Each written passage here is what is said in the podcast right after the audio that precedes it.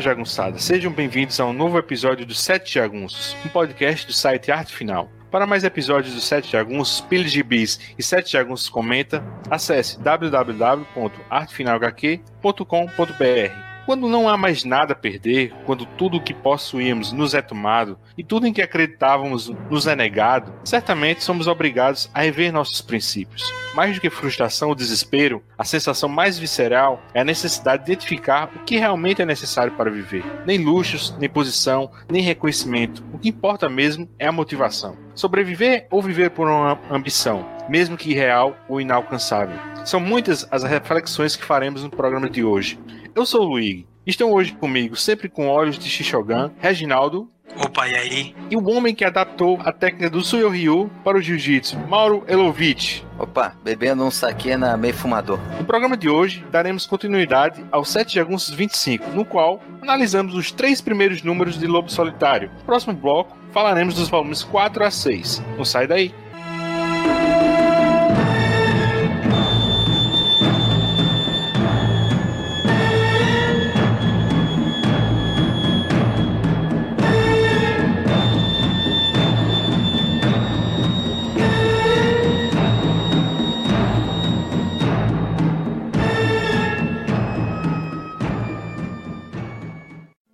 Dizem que o Japão foi feito por uma espada.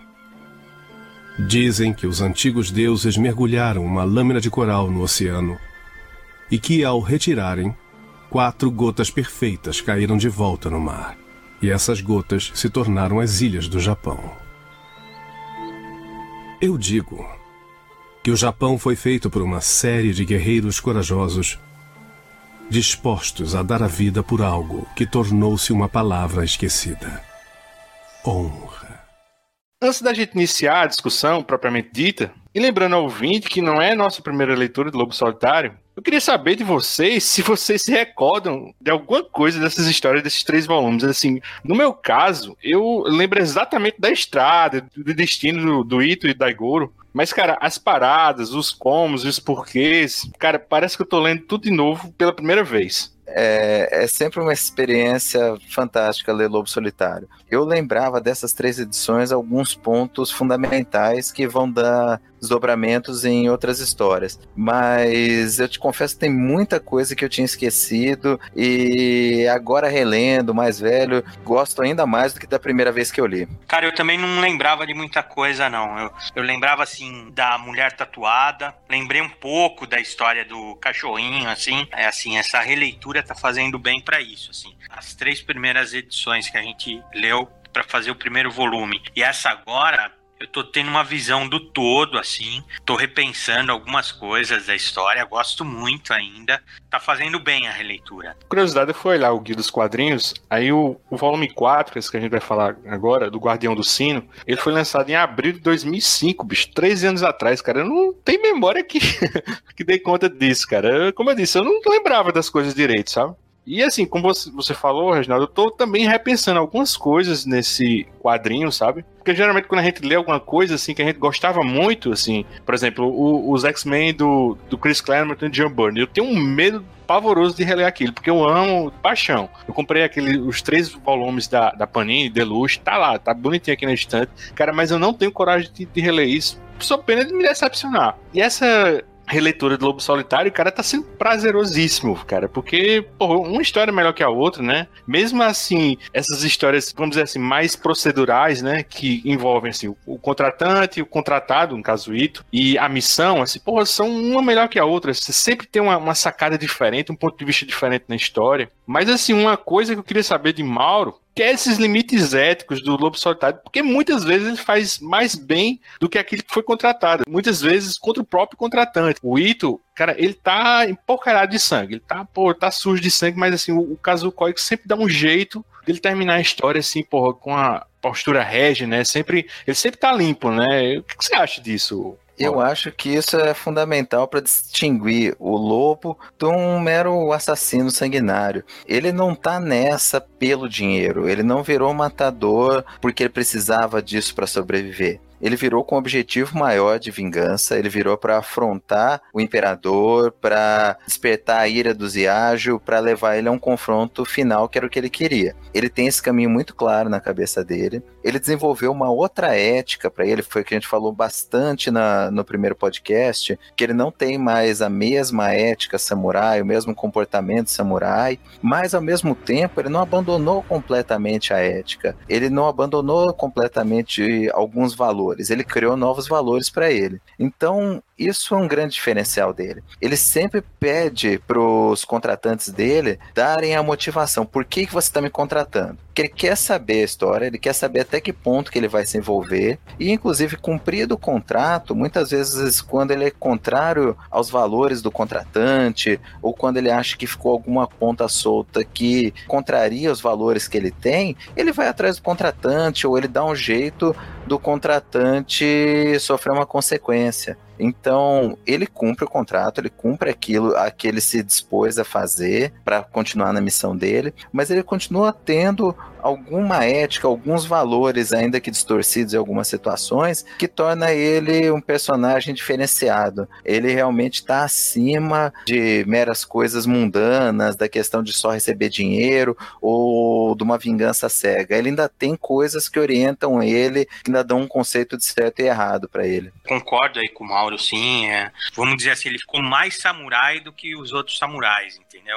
Tem muito samurai na história que ele assim, ele só carrega o título e a espada, meu. O resto ele não tem ética nenhuma. O comportamento dele não condiz com, com uma atitude de samurai. O Itogami não, ele é difícil falar assim, não, ele é mais samurai também, porque se a alma do samurai é espada, tem um monte de história que ele joga longe, ele ganha o combate por arremessar a espada, só que era algo pensável de um, de um samurai fazer, né? E realmente, assim, o foco dele é no, na vingança, em cumprir essa missão e acabou né? É, não, não tem na, na verdade, o único limite que ele impôs para ele foi não cumprir a missão. É isso. É o único limite que ele vai ter o caminho inteiro. Mas o interessante é isso, que assim, para cumprir a missão, desde que não intervenha na missão dele, não atrapalhe a missão dele, ele não está disposto a, a tudo. Ele não se suja além do que ele precisa. Então, muitas vezes, assim, ele pegou, ele recebeu o pagamento, ele fez a função dele de assassino, ele continua afrontando o imperador,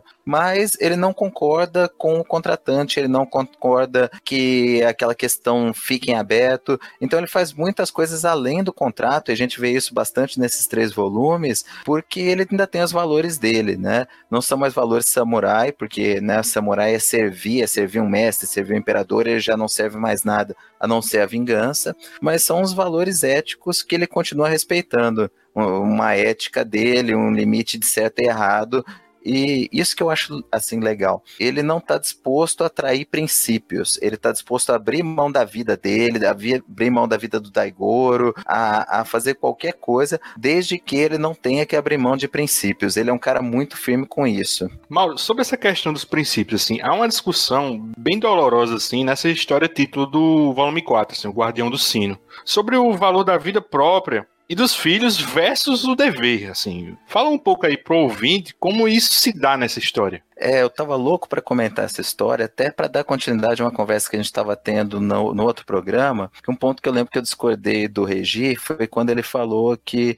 o Ito usava o Daigoro como uma arma, igual as lanças do, do carrinho, para cumprir como um instrumento para alcançar vingança. E eu tinha uma visão um pouco diferente. E essa história do Guardião dos Sinos confirma isso. A história do Guardião dos Sinos é uma função de confiança do imperador que ele dava a um determinado servo dele para tocar um sino caso houvesse algum tipo de invasão que ameaçasse Edo. Então tinha que ser, o guardião dos sinos tinha que ser uma pessoa honrada, tinha uma, que ser uma pessoa preparada para enfrentar adversários, para se defender, para fazer qualquer coisa que era cumprir a missão de tocar o sino. Na história, o guardião do sino, ele tá ficando velho, e ele tem três herdeiros que ele quer que o Itogami teste eles para ver se eles são aptos a desenvolver a função, se eles conseguirem enfrentar o melhor dos matadores para tocar o sino. E o Ito enfrenta os três, um deles inclusive tenta comprar o Ito pelo dobro do valor do contrato e ele não aceita. Chega no final da história,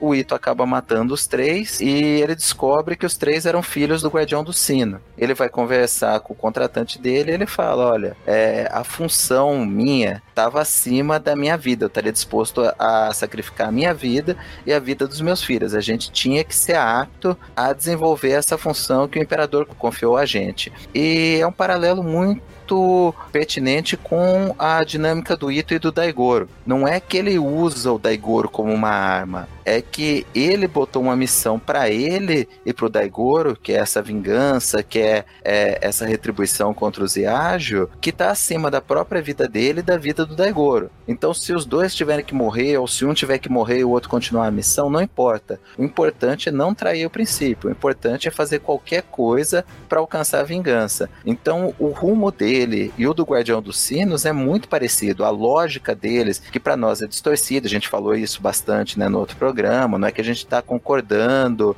ou, ou aceitando as coisas que ele faz o Daigoro passar, mas você entende, tem a lógica distorcida dele tem aquela questão própria, né, do próprio modo de vida do samurai, de que a missão, que os valores estão acima da própria vida, da vida da família, da vida de quem quer que seja. O importante é não trair os princípios. Então eu gostei muito dessa história e só reforçou essa ideia que eu já tinha dele e do Daigoro. Ele usa, acho que é nessa história, né, que o, o Daigoro leva, leva o recado no, no rabinho, né, não, não no, no rabinho de cavalo, né, eu quero dizer, não no...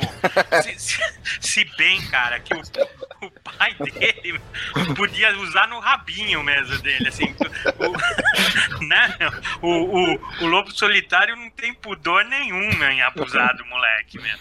Coitado, não fala isso não, você parece, quem não leu a história vai parecer que ele molesta o moleque, tem nada disso não. Não, não, não, não ele tá com uma mensagem, com um bilhetinho Isso, no rabo no, de cavalo. No rabo de cavalo.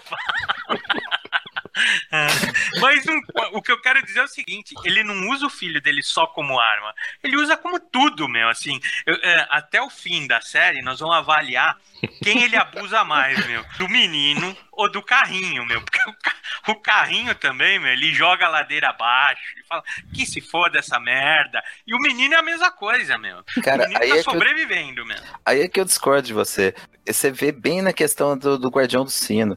Não é que ele tá se fudendo pro moleque. É que ele botou a missão para ele pro moleque. Então o moleque tem que cumprir a missão. Se ele tiver que morrer no caminho, paciência. Se o Ito tiver que morrer no caminho, paciência. É igual o Guardião dos Sinos. Ele botou a missão dele de tocar o sino e de que os filhos dele vão ser capazes de fazer isso contra quem quer que seja. Então ele botou o Ito contra os meninos. Ele falou: ó, se ou vocês sobrevivem contra ele, vocês vão ser aptos a desenvolver a função, ou vocês vão morrer e porque vocês não conseguiram cumprir a missão. A lógica dele com o Daigoro é exatamente essa. É, ele e o Daigoro têm uma missão, os dois têm que cumprir aquilo. Se eles perderem a vida no caminho, paciência, morreram cumprindo o destino deles. O, o guardião do sino, ele não tinha três herdeiros, ele tinha três merdeiros, né, meu? os, os caras não valiam nada, meu, assim, né? É diferente do menininho. A questão que eu falei na nossa primeira conversa do Lobo Solitário, que é difícil, acho que mais ainda para você, Mauro, que eu não sou pai, nem o Luigi, mas quem é pai, cara, é difícil entender isso, assim, de você a, a, arriscar não só a sua vida, mas a vida do seu filho para um objetivo, sendo assim que assim, por princípio, você defende seu filho, você defende sua prole, é uma coisa até instintiva assim, né? É uma coisa animal, cara. Então assim, é difícil da gente entender. Claro que faz sentido que ele vem apresentando, né? Acho que uma das histórias mais marcantes do volume anterior é aquela da, da bola e da espada, que ele dá pro Daigor escolher, né? E a hora que o menino escolhe a espada, ele fala: Olha, então você já tá morto nós vamos trilhar por esse caminho como duas pessoas mortas e o que vier é lucro. E o menininho, ele é muito pequeno, ele não entende conscientemente isso, mas com o passar com o desenvolvimento da história, ele deixa subentendido que o menino está consciente do que está acontecendo. Então ele, ele vai fazer parte disso daí, ele sim, consciente ou inconscientemente, ele faz parte disso. Ele aceita o risco, ele faz de tudo junto com o pai, né? Não, exatamente isso. Assim, é uma lógica completamente diferente da nossa. Eu, como pai, assim, as minhas filhas são mais do que tudo na minha vida. Quando elas têm, sei lá, uma dor que seja, você quer tirar a dor delas e passar para você. Você quer evitar que elas sofram qualquer coisa. Você prefere que você passe pela pior agonia do que elas tenham uma, um sabor, uma, sei lá, dorzinha de barriga, porque é, elas não conseguem entender, elas são indefesas. É, é o que você falou, é até um instinto animal e mais do que isso, assim, né? Uma coisa maior do que a gente. Na minha lógica, é justamente o contrário eu seria capaz de sacrificar qualquer coisa para salvar minhas filhas, para poupá-las. Mas na lógica do samurai, principalmente na lógica do Ito, é completamente diferente. É, eu já li bastante coisa sobre cultura samurai, e naquele livro Hagakuri, que eles dizem que é, ah, é, uma, é um uma coleção de pensamentos, de aforismos aí de um, de um grande autor sobre o modo de vida samurai, ele fala isso, que o verdadeiro samurai ele tem que acordar todo dia, não só aceitando, mas sabendo que ele já está morto e que tudo que ele está fazendo tem que ser para um objetivo e que a vida dele não vale nada. Então, é uma outra cultura, é um outro pensamento, é uma coisa muito distante da gente, choca mesmo, mas dentro da história faz muita lógica. Você sabe que nesses três volumes eu achei a relação da Igor Ito, cara, mais suave do que nos três volumes iniciais. Esses três volumes iniciais é realmente assim, como o Reginaldo falou, falou bicho, é, cara, é merdeiro mesmo, velho. Mas, por exemplo, na, na página 185 desse volume 4, na história Diária de Despedida, que é aquela história que o, o Ito tá fora e o Daigoro tá sozinho para variar, ele se depara com um Ronin, e assim, ele tá até se perguntando Daigoro porque o pai dele vive andando em templos, se ele não se porta com Budas, com nada, se ele já matou Budas e tal. Um Ronin tá perseguindo o Daigoro porque identifica esses olhos de Shishogun. E, cara, tem um, tem um incêndio na mata, estão fazendo um descampado e ele, ele, fica, ele se protege desse incêndio, e esse Ronin acaba lutando com o Ito, né? E, assim, e esse momento, assim, dessa página 185, cara, que o Daigoro tá, tá queimado, tá, tá sujo e tal. Quando, quando eles se abraçam, assim, quando os olhares deles se cruzam, cara, e assim, é a delicadeza da, da arte do Gozek Koshima. Pô, você vê que há carinho ali, há um, uma relação pai filho, assim, por mais que tenha todo esse problema assim, da missão, tal, do dever, mas é, ainda existe isso entre os dois. Assim, eu brinquei com o Reginaldo na abertura sobre os, esses tais olhos de Shogun que eu falei agora, mas assim, Explica assim pro ouvinte o que é isso, Reginaldo. Assim, por que os japoneses, nessas histórias do Lobo Solidário, temem tanto esse olhar assim? É uma invenção isso do, do Kazukoi, que existe mesmo esses olhos de Shogun? Eu fui pesquisar, né, para poder falar um pouquinho mais de embasamento. Assim, é uma coisa antiga, esse nome Shishogun é uma, uma coisa antiga, vem realmente da cultura do Japão antiga, assim, né? Mas recentemente você vê uh, mais estudos disso em relação a soldados, aquele estresse pós-traumático. Tem um site, depois a gente pode até deixar no link do podcast, que mostra o olhar do soldado quando ele está sendo recrutado durante tour, né, que eles chamam, né, que é o período que ele está em combate, e depois quando é dado baixa para ele. Cara, é, é, impressionante, assim. É uma coisa assim que é difícil de explicar, mas quando você olha na foto, você percebe. E aí eles falam desse Shishogun, que assim, é o olhar que perde a inocência. É, é, é difícil você falar assim, na foto você vê que o olhar tá sem brilho depois, mas não é isso. É um olhar duro, cara. Acho que de quem viu tanta coisa ruim, cara, que fica assim um pouco impassível, fica um pouco refratário para o sentimento, né? Então eu, eu, eu, assim, só de olhar essas fotos você já, você já entende o que tá falando lá na série que o menino tem, né? Que ele não tem um, um olhar de, de criança assim, inocente assim, ele tem um olhar de quem já deve ter visto um monte de coisa, né? Ou que isso seja uma coisa não adquirida, né? Quer dizer, ele ele era menorzinho quando começou, ele já, tá, já tá até um pouquinho maiorzinho, assim. Mas eu, eu não acho que é uma coisa só da jornada. Apesar dele já ter visto um monte de coisa, assim, né? O pai dele fazer, enfrentar tudo. Sabe o que, que é engraçado também, cara? É que eu tava vendo o filme, né? Eu vi agora o segundo disco. São dois filmes por disco, né? E nesse segundo disco, eles focam bem o olhar do menino e começam a falar desse Shogun também, né? Do ator. Uh, uh, e o ator é muito bom, assim, ele é bem sério e, e faz bem o papel. Mas é engraçado que quando a cena abre pro combate, ele tá por perto, ele tá no meio, ele tá assustado. Você percebe, é uma criança, é um nenezinho assim, né? Deve ter uns 5 anos no máximo. E ele tá assustado, cara. Você percebe que ele tá assustado, que é o, é o ator que tá assustado, não o personagem. A câmera foca, faz, faz aquele close-up. É em outro momento, é em outra sequência, que o menino tá sereno. Tudo. Mas na hora do combate, você percebe que ele tem medo. Que eu acho, assim, na história, do jeito que desenvolve em Lobo Solitário, Daigoro, ele vê fazer uns maiores absurdos, sabe?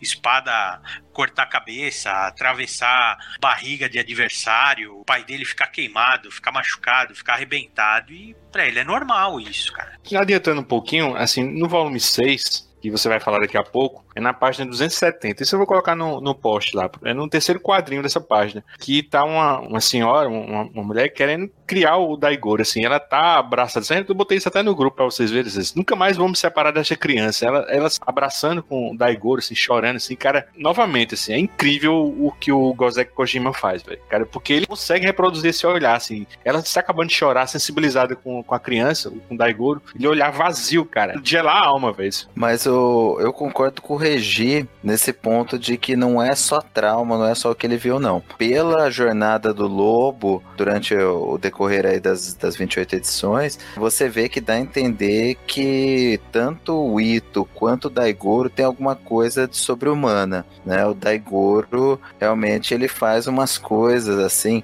nessa historinha aí da geada, pô, que ele tá sozinho.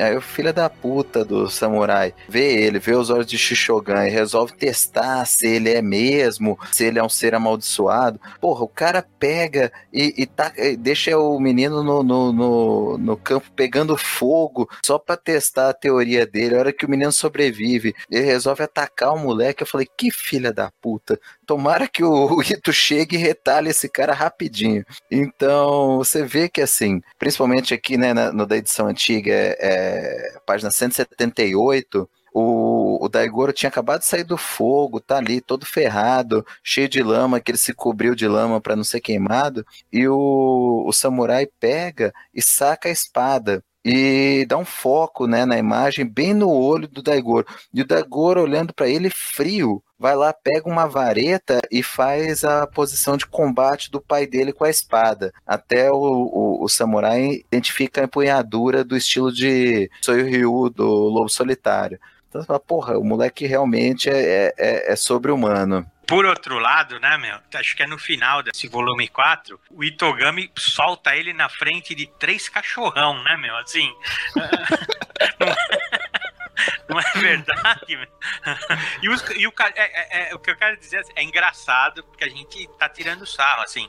Mas na história é tenso, porque os cachorros parecem assim, sabe, muito bravo, cara. E ele põe o menino na frente dos cachorros e os cachorros não atacam ele. Eu acho assim que o autor não quer nem tocar em alguma coisa sobrenatural. Ele deixa no, no limiar, assim, né? É um talento, é uma coisa que pai e filho tem, assim. Né? Isso. Que, é, é, que, é, que é muito engraçado, cara, assim tanto o lance de, do Itogami lançar a espada, como dele arriscar o filho desse jeito, eu acho que assim, não é nem vamos dizer, a quintessência do samurai, assim, é aquele, o samurai mais puro, né, o conceito de samurai. Não é nem isso, cara, porque você percebe pela história que tem um monte de espadachins que se intitulam samurai, só que eles têm uma ética distorcida, ou são, uh, são super talentosos, mas são in, inescrupulosos tal.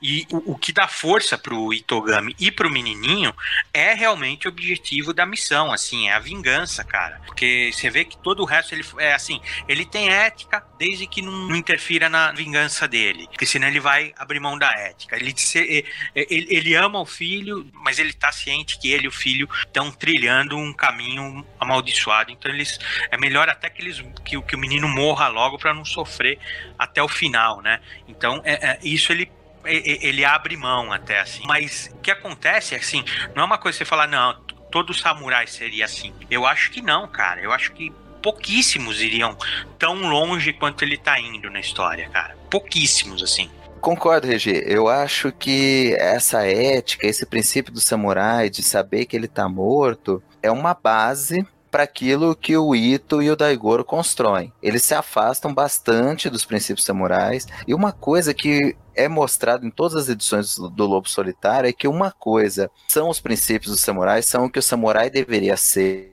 E a outra é o ser humano, que vários deles se dizem samurais, são samurais, mas não cumprem aquilo à risca. Então, o, o Daigoro e o Ito, não. Eles têm os princípios dele, eles têm o objetivo e eles cumprem aquilo à risca. Eles não estão dispostos a sacrificar nada se eles tiverem que deixar de alcançar a missão deles ou se eles tiverem que trair os princípios dele. Para eles, os princípios estão acima de tudo. Isso é o que prega na teoria samurai, mas o ser humano é o ser humano e são pouquíssimos os que conseguem cumprir a risca. Isso é legal que em todas as grandes histórias de samurai mostram isso. No livro do, do Musashi, ele mostra muito isso, de várias escolas de samurai que pregam determinados valores e chegam na hora não tão à altura para cumprir aquilo que eles pregam. O Ito e o Daigoro levam isso a um extremo. Eles passam dos princípios samurais, eles entram lá na Meifumador e estão dispostos a tudo para trilhar o caminho da Meifumador até a vingança. Mauro, minha história favorita desse volume 4 é a de Gomuni Oyuki, a assassina. E ela está fortemente conectada à, à tatuagem no Japão medieval. Fala um pouco pro ouvinte dessa história, assim. E é verdade essa história que você vai,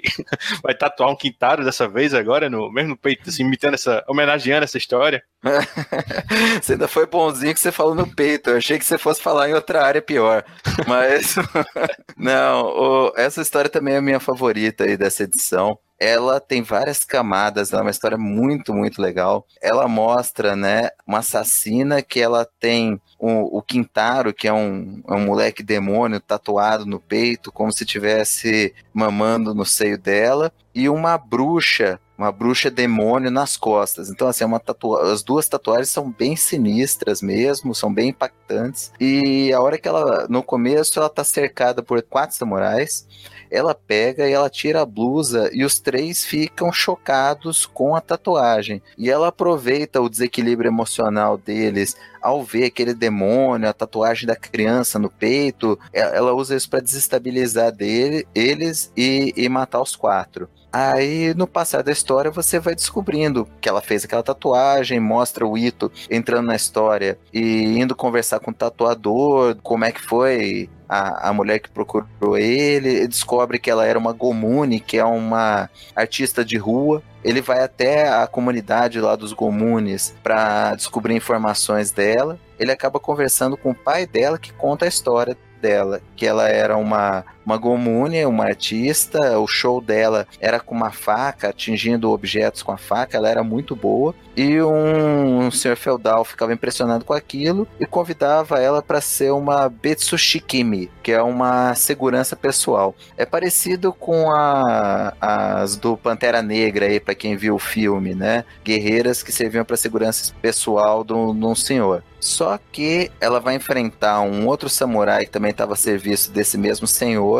Ele é um ilusionista, ele usa o hipnotismo para ela, colocando fogo na espada, repetindo algumas palavras, alguns mantras, até hipnotizá-la para quebrar a resistência dela e acaba estuprando ela. Ela, então, como vingança, ela abandona o, o senhor feudal dela, ela faz a tatuagem e ela entra em guerra contra o, os vassalos desse senhor feudal até que mandem o, o, adversário, até que mandem o cara que estuprou ela para ela poder se vingar. Durante a história, o, o Ito e o Daigora estão contratados para matá-la. Eles acabam descobrindo esse passado dela, essa história dela. Eles deixam ela cumprir a vingança na hora que ela vai enfrentar esse oponente, o truque dela com a tatuagem dá certo. A hora que ele começa a hipnotizá-la, ela mostra a tatuagem do Quintaro, do demônio, ela desestabiliza ele e consegue matá-lo. E por fim, o Ito acaba cumprindo o contrato. Depois que ela já se vingou, ele enfrenta a Gomune, mata ela, ele corta ela bem no Quintaro, meio, meio que libertando ela né, do demônio e queima o corpo dela para ela entrar no mundo dos mortos sem marcas. Então é uma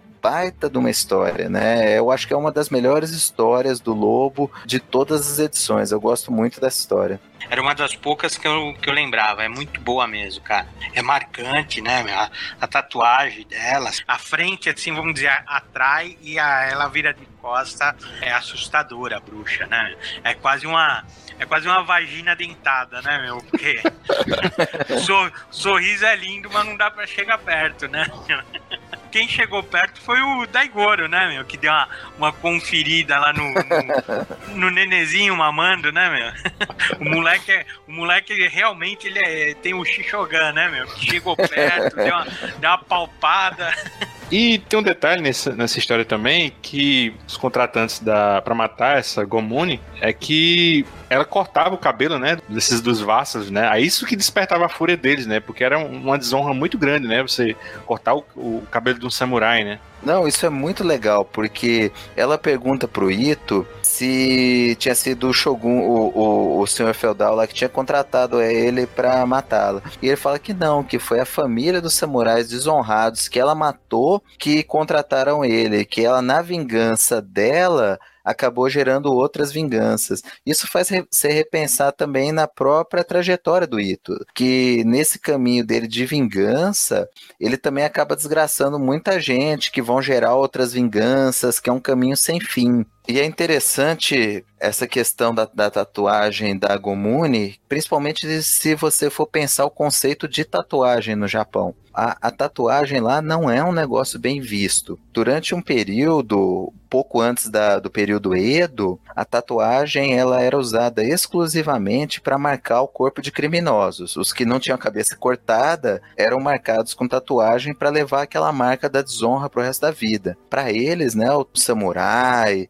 a, a pessoa de bem tem que levar o corpo imaculado o resto da vida. Se você marcou o seu próprio corpo, já era uma desonra. Tanto que depois de um tempo, como aquilo dali, a pequena tatuagem, já era uma desonra, já era um sinal de criminosos, os Yakuza, né, os gangsters, começaram a tatuar o corpo inteiro como abraçando, né, aquela ilegalidade. Não só eles eram criminosos, mas eles eram marcados no corpo inteiro como criminosos. Tanto que isso aí perdura até hoje, né? Os Yakuza eles tatuam o corpo inteiro, só que eles cobrem de maneira a não aparecer o tempo todo. Mas aquilo é uma marca, é tipo uma prova de lealdade, um compromisso com a criminalidade. E hoje em dia, passando muito tempo tal, tatuagem perdeu um pouco do estigma, mas é interessante como até hoje isso pega no Japão. Para a Copa do Mundo de 2002, por exemplo, o Beckham jogou a Copa com camisa de manga comprida, para não ficar mostrando os braços tatuados, porque aquilo pegava mal com a torcida japonesa.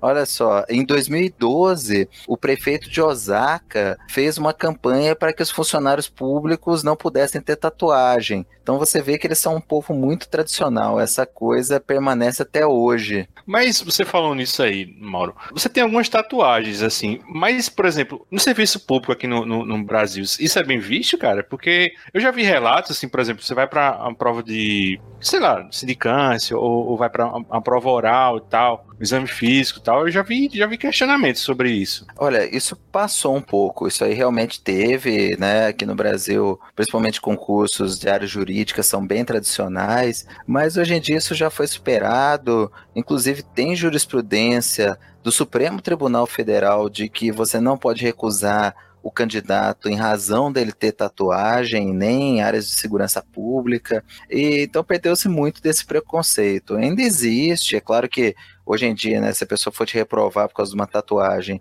ele não vai falar que foi por causa disso, vai arrumar outra desculpa se ele for uma pessoa preconceituosa, mas eu acho que aqui ocidental no Brasil isso superou muito, isso aí já não perdura. Eu tenho cinco tatuagens e eu fico me segurando para não fazer mais. Ah, é tatu quintário, porra. Bom, agora no próximo bloco a gente vai falar do volume 5. Todos são educados, todos sorriem e se curvam.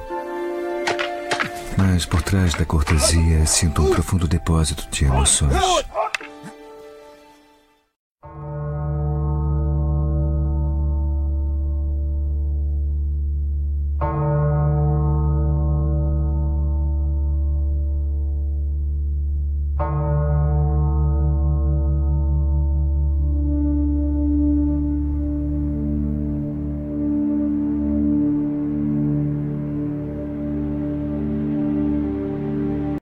Vamos agora para o volume 5, O Segredo do Vento Sul.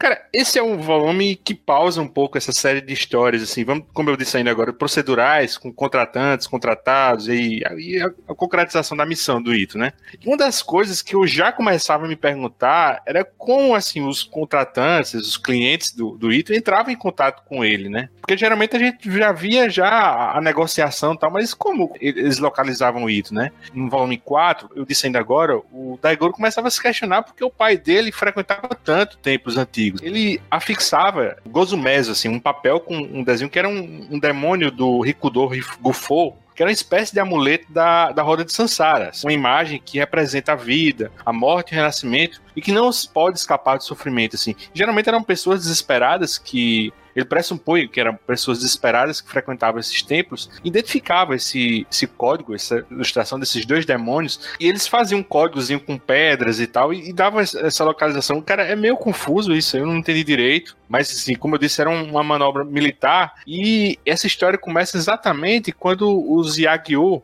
eles identificam esse código e começam a mandar assim assassinos e tal no encalço do, do Ito. Essa história aí realmente é a primeira desse, desse quinto volume é bem legal. Ela retoma o, o Retsudo Yagyu, né, que não aparecia já desde o do terceiro volume ele tinha se comprometido com o Ito de não mandar os Yagyu contra ele desde que ele não passasse perto de Edo. Só que o Ito já estava incomodando tanto que ele resolve fazer uma manobra, né? Ele manda o Gunbei Yagyu, que era um dos melhores espadachins da família, para seguir esse código aí que você falou, Luiz, e armar uma armadilha para atacar o Ito. E para que não respingasse no Ziage, não dizer que o Retsudo descumpriu a promessa, ele falava pro Gunbei dizer que era uma vingança pessoal, porque ele já tinha uma treta passada contra o Ito. Os dois tinham disputado a posição lá de, de assassino é, do imperador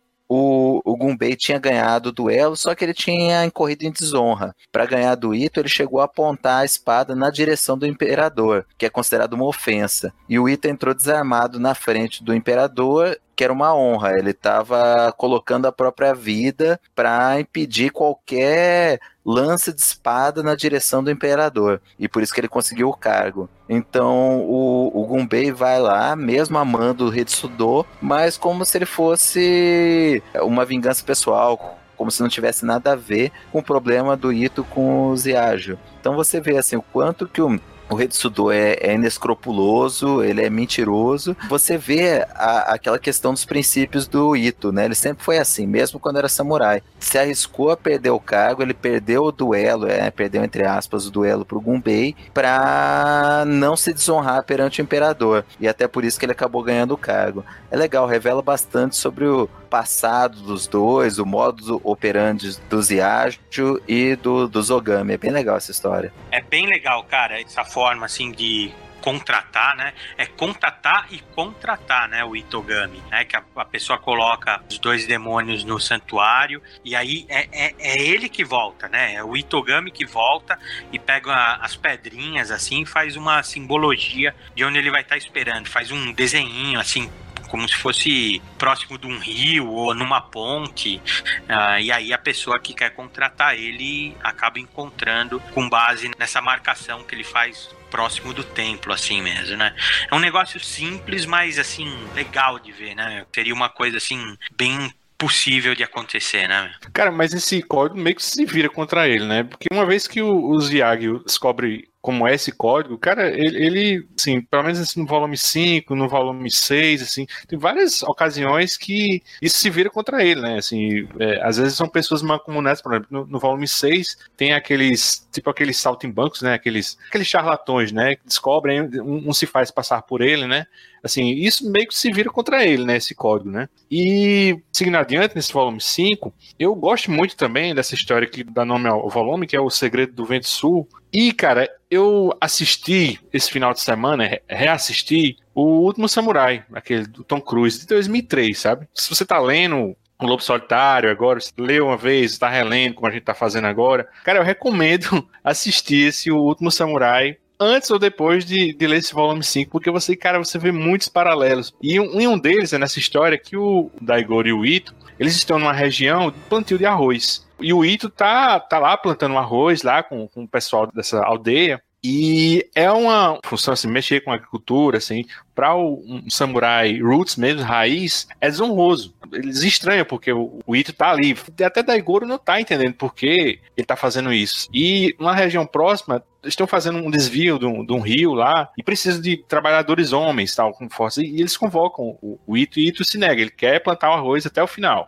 E, enfim, tem um combate e ele termina de, de plantar esse, esse arroz. E no final dessa história, é, revela-se que quando ele estava cumprindo uma missão, uma moça foi um dano colateral, acabou morrendo pela espada do, do outro sujeito, da vítima, né? E ela voltaria para essa aldeia para fazer esse plantio de arroz, que ela era uma serviçal e ela estava com saudade de rever sua família, esse povoado. Aí o que o Ito faz? Ele tá plantando um arroz e tá colocando umas mudinhas com o cabelo dela, assim, para que, sei lá, a essência dela ficasse lá, cara. Diga-se de passagem que, assim, plantar arroz, fora ser indigno pro samurai, era uma tarefa, assim, terrível, né, cara? Um negócio, assim, horrível de se fazer, assim, porque você fica até o meio da canela na água, né, naquela água barrenta, nojenta, e você fica de meio de cócoras, assim, né? Num ângulo de 90 graus o dia inteiro, plantando a mudinha no brejo, assim, né, meu? É, devia ser difícil pra caramba, cara. E hoje, já, assim, quem vai pro Japão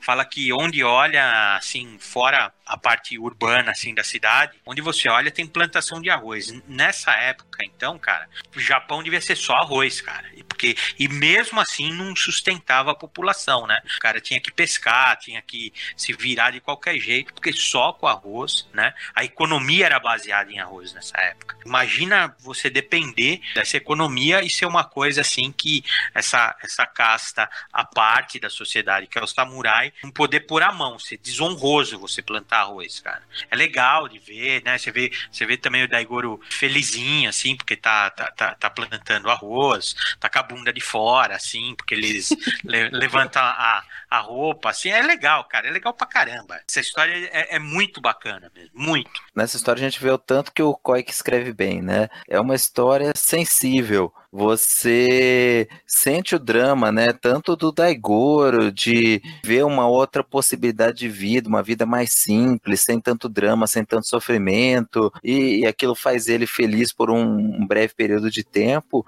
como você também vê, assim, o outro lado do Ito, é uma coisa completamente fora da missão dele, que ele faz para fazer justiça a uma pessoa que morreu acidentalmente por causa da missão dele, você vê o drama lá dos plantadores de arroz. Então é muito legal, sabe? É o que eu falo. O, o Lobo Solitário tem tantas camadas, são histórias assim, aparentemente simples, mas que a gente relendo mais velho, a gente vê tem tantos desdobramentos que se torna uma coisa profunda, é, é, diferente de qualquer outra coisa que eu já tenha lido assim em quadrinhos. Mauro, na história Kubikiri Azaimon, pô, uma surpresa pra gente, né? O protagonista de Samurai Executor, né, que é uma série, acho que foi antes, né, do, do Lobo Solitário, faz uma participação, né? Ele, ele entra em confronto com o Itogami. Cara, na minha opinião, um dos grandes duelos desses seis volumes, né? Talvez da série, né? E fica bem saliente, assim, a técnica que você falou ainda agora, que o, o Daigoro, quando ele se deparou com aquele Ronin do, da empunhadura, assim, a, o Suyo Ryu,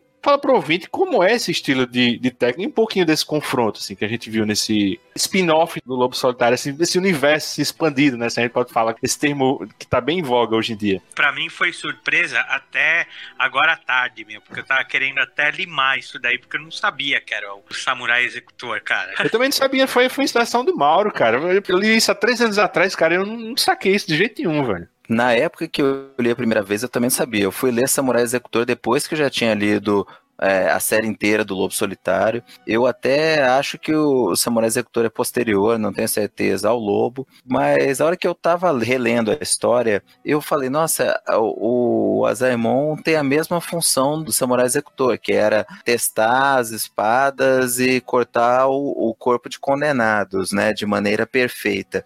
E aí eu falei, nossa, né, igualzinho, é a mesma função do Samurai Executor. Eu fui lendo a história e falei, nossa, esse nome Azaemon me é comum. Aí eu fui pegar minhas, minhas edições do Samurai Executor e eu percebi que era o mesmo personagem. Fui pesquisar e era isso mesmo. O, o Samurai Executor ele aparece nessa história. Ele é ordenado por, por pessoas leais ao imperador para intervir na briga entre o, o Ito e o Ziajo, descobrir o que estava acontecendo e matar quem fosse necessário para não causar inconveniente ao imperador. Então isso tem tudo a ver com a personalidade do Samurai Executor, da história dele, de ser uma pessoa fiel ao imperador, fiel aos princípios samurais, fiel à honra do governo, e você vê que aquilo incomoda os Yagyu. Os Yagyu estavam tramando nas sombras e eles tentam durante a história várias vezes matar o Azaemon até que o Retsudo fala: não, deixa os dois lutarem e a gente ataca o que sobreviver. E aí eles armam uma armadilha para algum dos dois ser prejudicado e morrer no combate, mas evitar que os dois entrassem em acordo, né? O Ito e o Azaemon.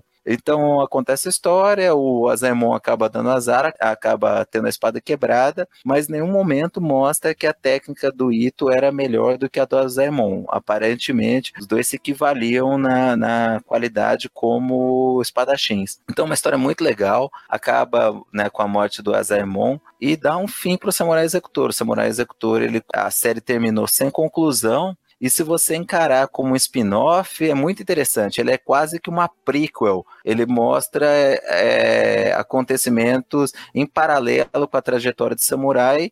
E a gente sabe que no final o Azaemon vai acabar morrendo na mão do Ito. É, eu achei genial a hora que, que caiu a ficha e eu vi que era isso daí eu acho que esse Azaemon era até superior ao Itogami em técnica. Por que, que eu digo isso? Porque o, o Itogami era o executor, ele era o cara que cortava a cabeça quando alguém ia praticar o seppuku, né? Então o cara vai corta as entranhas, né, a barriga, a própria pessoa se, se abre, né, na barriga, e aí o, o Itogami ele finalizava cortando a cabeça com a espada, que é assim, a gente tem uma uma certa ilusão que a, a, katana, a espada do samurai, é super resistente, é, é fantástica. E ela não é bem assim, né? O Japão, ele é, ele é pobre em ferro, né? E as espadas samurai tinham muito, muito aço, né? Muito carbono. Por isso que ela era, o metal era dobrado várias vezes, muitas vezes, né? É, é, era um processo refinado, complexo de fazer uma espada. Então, para o cara cortar uma cabeça, ele tem que cortar pescoço, tudo, não é só abrir carne, né? Não é só o fio da espada. O cara tem que ter técnica para a espada não se quebrar, né? Porque a espada, a, a espada samurai tem isso. Ela, é, se você não sabe manusear ela, ela se quebra, né? Então, quer dizer, o Itogami ele já era um cara diferenciado por cortar o pescoço, a cabeça. O samurai executor é mais, vamos dizer assim, tem uma técnica superior, que ele cortava a pessoa, cara. Ele cortava torso, cortava, né? Se você parar pensar, é uma coisa absurda, cara, assim, impensável de se fazer isso, né, cara? Pelo que eu entendo, é isso. A técnica dele era até superior, né? Só que ele. É, é, é, é nessa história que, ele, que eles cortam o, a cabeça dos Budas, não é isso? Isso. É, então, ele tinha uma, uma, das cabeças tinha uma armadilha, uma argola de ferro no pescoço, por isso a espada se rompeu. Quer dizer, foi um golpe de sorte. Tinha 50% de chance do lobo solitário quebrar a espada e perder uma roleta russa fizeram lá com eles. Ele acabou ganhando, cara. Mas é que assim, na técnica, na técnica era bem provável, talvez, que o, o adversário dele ganhasse, cara, né? É, tem argumento para os dois lados. Se por um lado, né, a, a, complexidade de cortar o torso, de cortar o meio, igual o Azaemon fazia, realmente exige uma técnica muito perfeita, a função do Ito era cortar a cabeça dos daimios que tinham caído em desonra ou tinham é, algum problema com o imperador. Então também tinha que ser uma técnica perfeita. Ele tinha que cortar de um golpe só para que a pessoa não sofresse além do desnecessário, não ficasse agoniando com pele, com um pedaço do corpo, é, é, pedaço da cabeça pendendo. Então também assim, no que o Ito fazia, ele também fazia aquilo à perfeição. Eram estilos diferentes e aí por causa da armadilha do Ziajo a gente nunca vai saber é, qual dos dois que realmente era o melhor. É, tem um terceiro terceiro estilo, acho que aparece naquele uh, Rurouni Kenshin, né? Que corta a cabeça do cavalo, né? O pescoço do cavalo. Imagina isso, cara. É Caramba, assim, velho.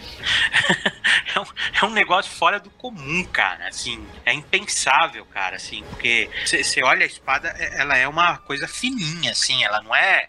É que a gente faz uma ilusão de tanto ver filme, de tanto ver série, assim. A, o, o, fio dela tava qualquer coisa, mas ela, ela precisa ter força, né, cara? Ela corta pele, carne, tendão, osso puta, cara, isso assim é, é, é, é, muito legal. Se alguém assistir o filme do, do Lobo Solitário, é muito legal que mostra alguns momentos ele, ele cumprindo essa função de executor oficial né? É até engraçado, porque ele usa uma roupa, ele parece uma calça bufante, assim, dobrada para cima do joelho, né?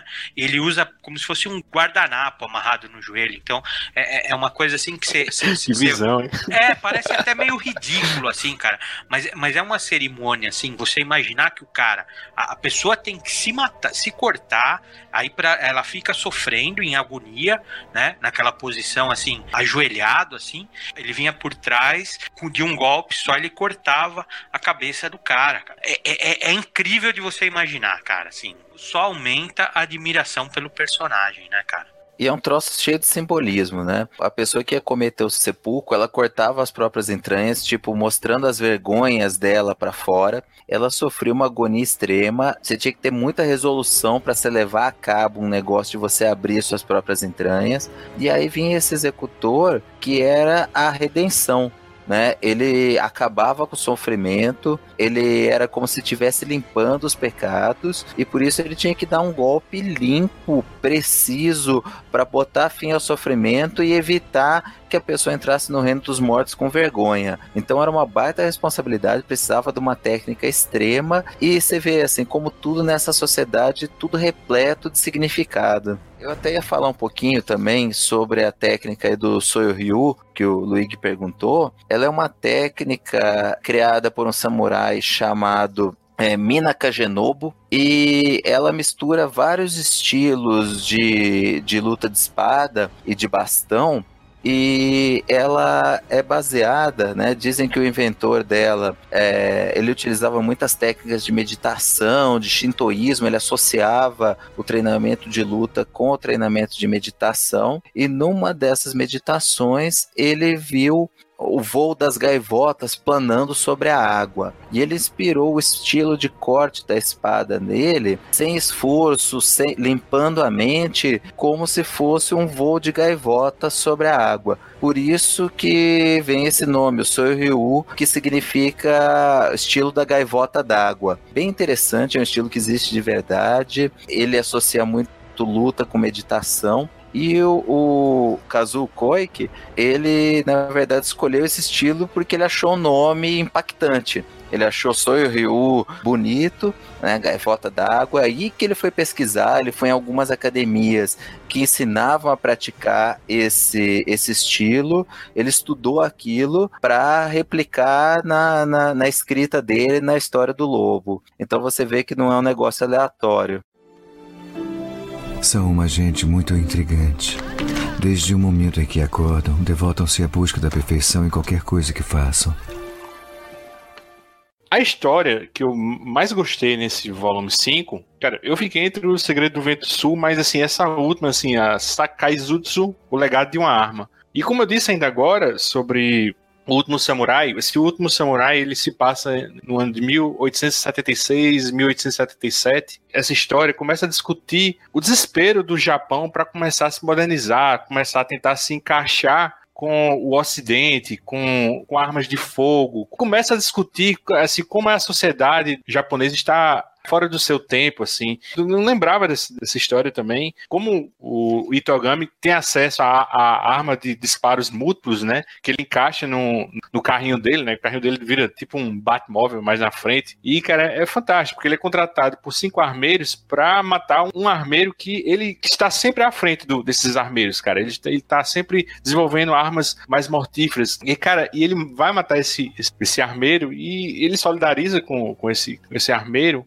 e esse vê uma causa em comum, e ele descobre que os discípulos dele estavam de tramóia também. Cara, antes de morrer por, pela espada de Ito, ele mata os discípulos dele e, e confia a Ito o projeto da nova, nova arma dele. E no final a gente vê o Ito manufaturando essa arma, assim, pra, adaptando para colocar no carrinho dele. No final das contas, os contratantes se voltam contra Ito porque querem esse projeto e, pô, Ito passa a espada neles também que é legal, assim, o que é interessante é que o, armeiro, né, o, o, cara que tem uma forja, que, tá, que faz as armas, ele é, de certa forma, muito parecido em termos, assim, de, de objetivo e de filosofia de vida com o Itogami. É, é, é uma coisa da cultura japonesa, você ter a virtuose no que você faz, entendeu? É você chegar num nível de aperfeiçoamento e de propósito rumo a um objetivo que assim, que é inabalável. Então, nada vai te tirar desse, é, desse foco que vai fazer você chegar no exatamente no ponto onde você planejou,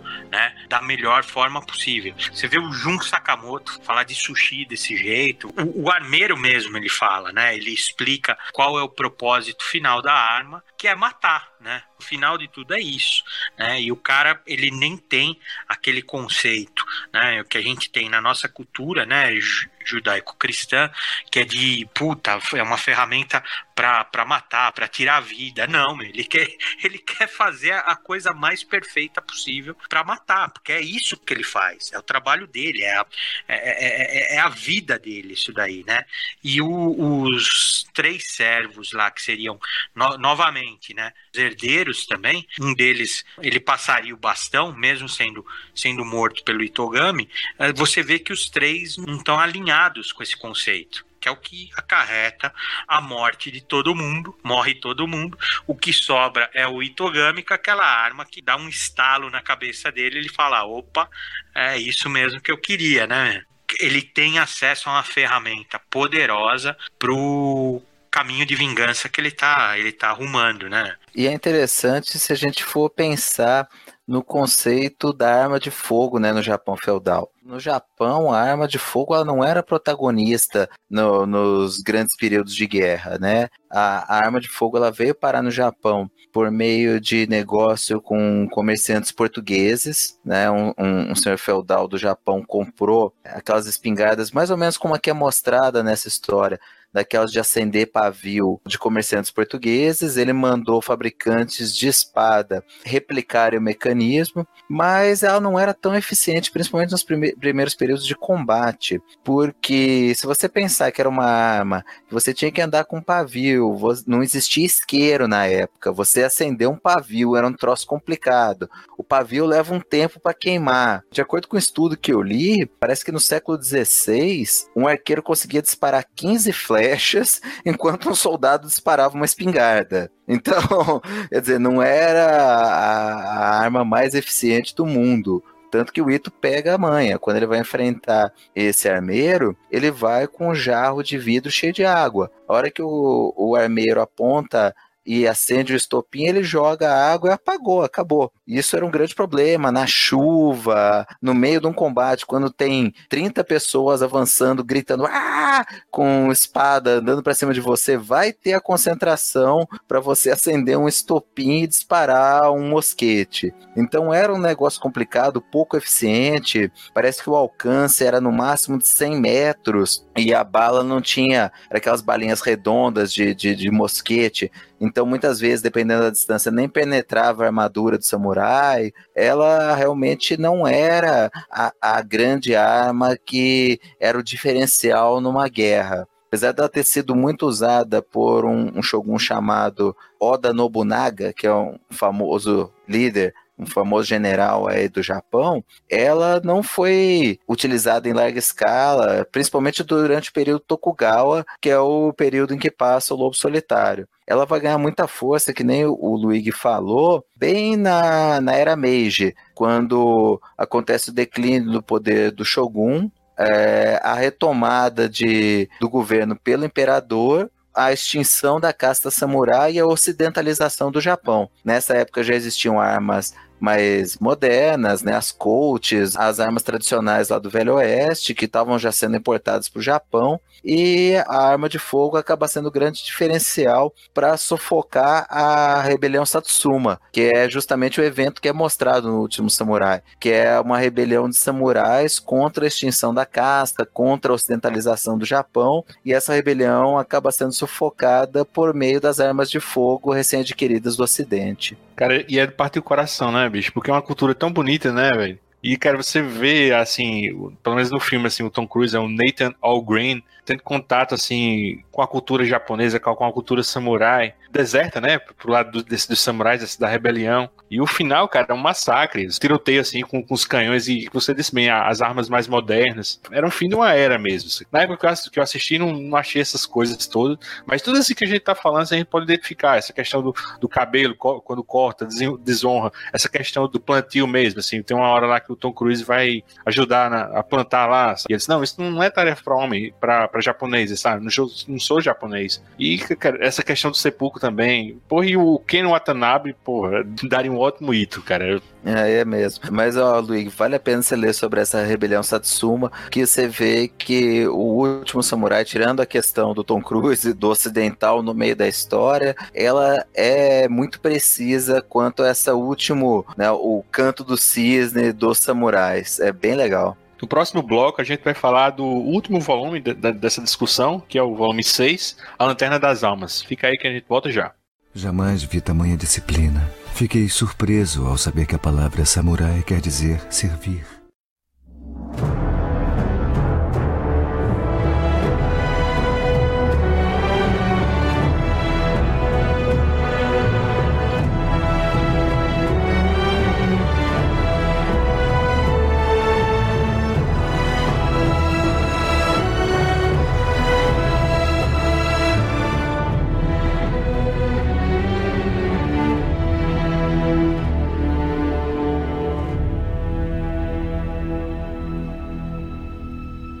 Bom, Reginaldo, é, é, sempre complicado a gente dizer um volume melhor que o outro, assim, o cara, eu gostei muito desse volume 6 também.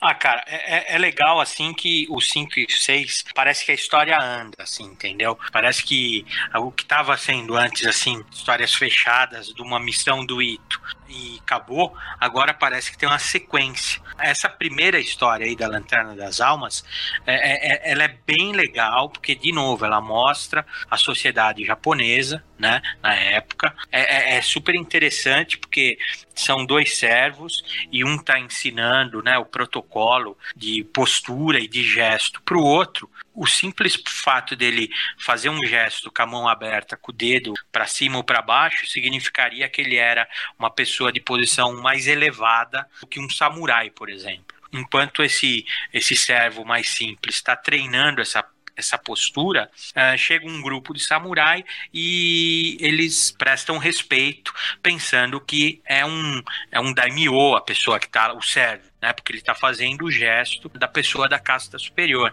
E a partir do momento que é revelado esse mal entendido, que o cara não fez nem por mal, cara, ele é morto. Ele é simplesmente morto. E o amigo dele fica indignado, horrorizado, mas ainda assim é uma atitude passiva, porque era da cultura. O samurai tinha direito de fazer isso, né? De matar uma pessoa que desafiasse a honra dele. É muito legal de você ver essa questão cultural da época, né? E entender um pouco mais assim o que era ser um samurai, né? Porque foi a impressão que eu tive lendo esses volumes, que quando você fala samurai, ele vem toda aquela conotação positiva de ser um guerreiro, de ser nobre, de ser. Não é só isso. Tinha cara arrogante, tinha cara vagabundo, tinha cara que se aproveitava da situação. Tinha esse grupo aí que não foi misericordioso com o servo, né? Matou e tá acabado, né? Tirou uma vida sem mais nem menos, né? O que poderia ser uma brincadeira, um mal entendido, os caras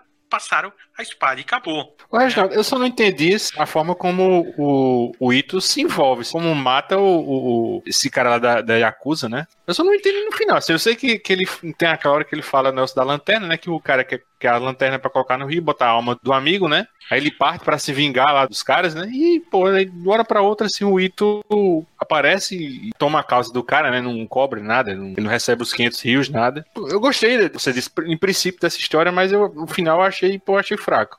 Eu achei interessante que na verdade, nenhum deles era samurai, né? Todos eram Yakuza. Mas mesmo dentro da Yakuza, eles tinham né, uma hierarquia, os rituais, o respeito, e o cara se sentiu violado na honra dele, mesmo ele sendo um Yakuza, por ele ter cumprimentado alguém que, achava, que ele achava que era superior de, do que ele não era. Quanto ao que o Luigi falou, fato do amigo da pessoa que tinha morrido, ter ido lá pedido uma lanterna, as duas últimas lanternas para homenagear o morto, para colocar a alma dele no rio, é algo mais ou menos parecido com o Dia dos Mortos lá do México. E o Ito fala que não pode, que ele tinha pegado as lanternas para ele pro Daigoro. Ele fala: "Olha, não posso, sinto muito, já peguei, essas lanternas já estão com a minha alma e a do meu filho". Aí esse amigo do morto vai lá tirar satisfação por conta própria e acaba morrendo. E o Ito acaba se compadecendo com a causa dele. Ele fala, pô, o cara foi lá, tirou satisfação, eu não dei a lanterna para ele. E ele foi lá, resolveu o problema do cara, deu a vingança para ele, deu a paz de espírito para ele, mesmo sem ter dado a lanterna ali. Então, assim, isso mostra aquilo que a gente já tinha falado antes lá na, na, na edição 5, que o Ito vai muito além do, do contrato dele, né? Ele não tá nessa pelo dinheiro.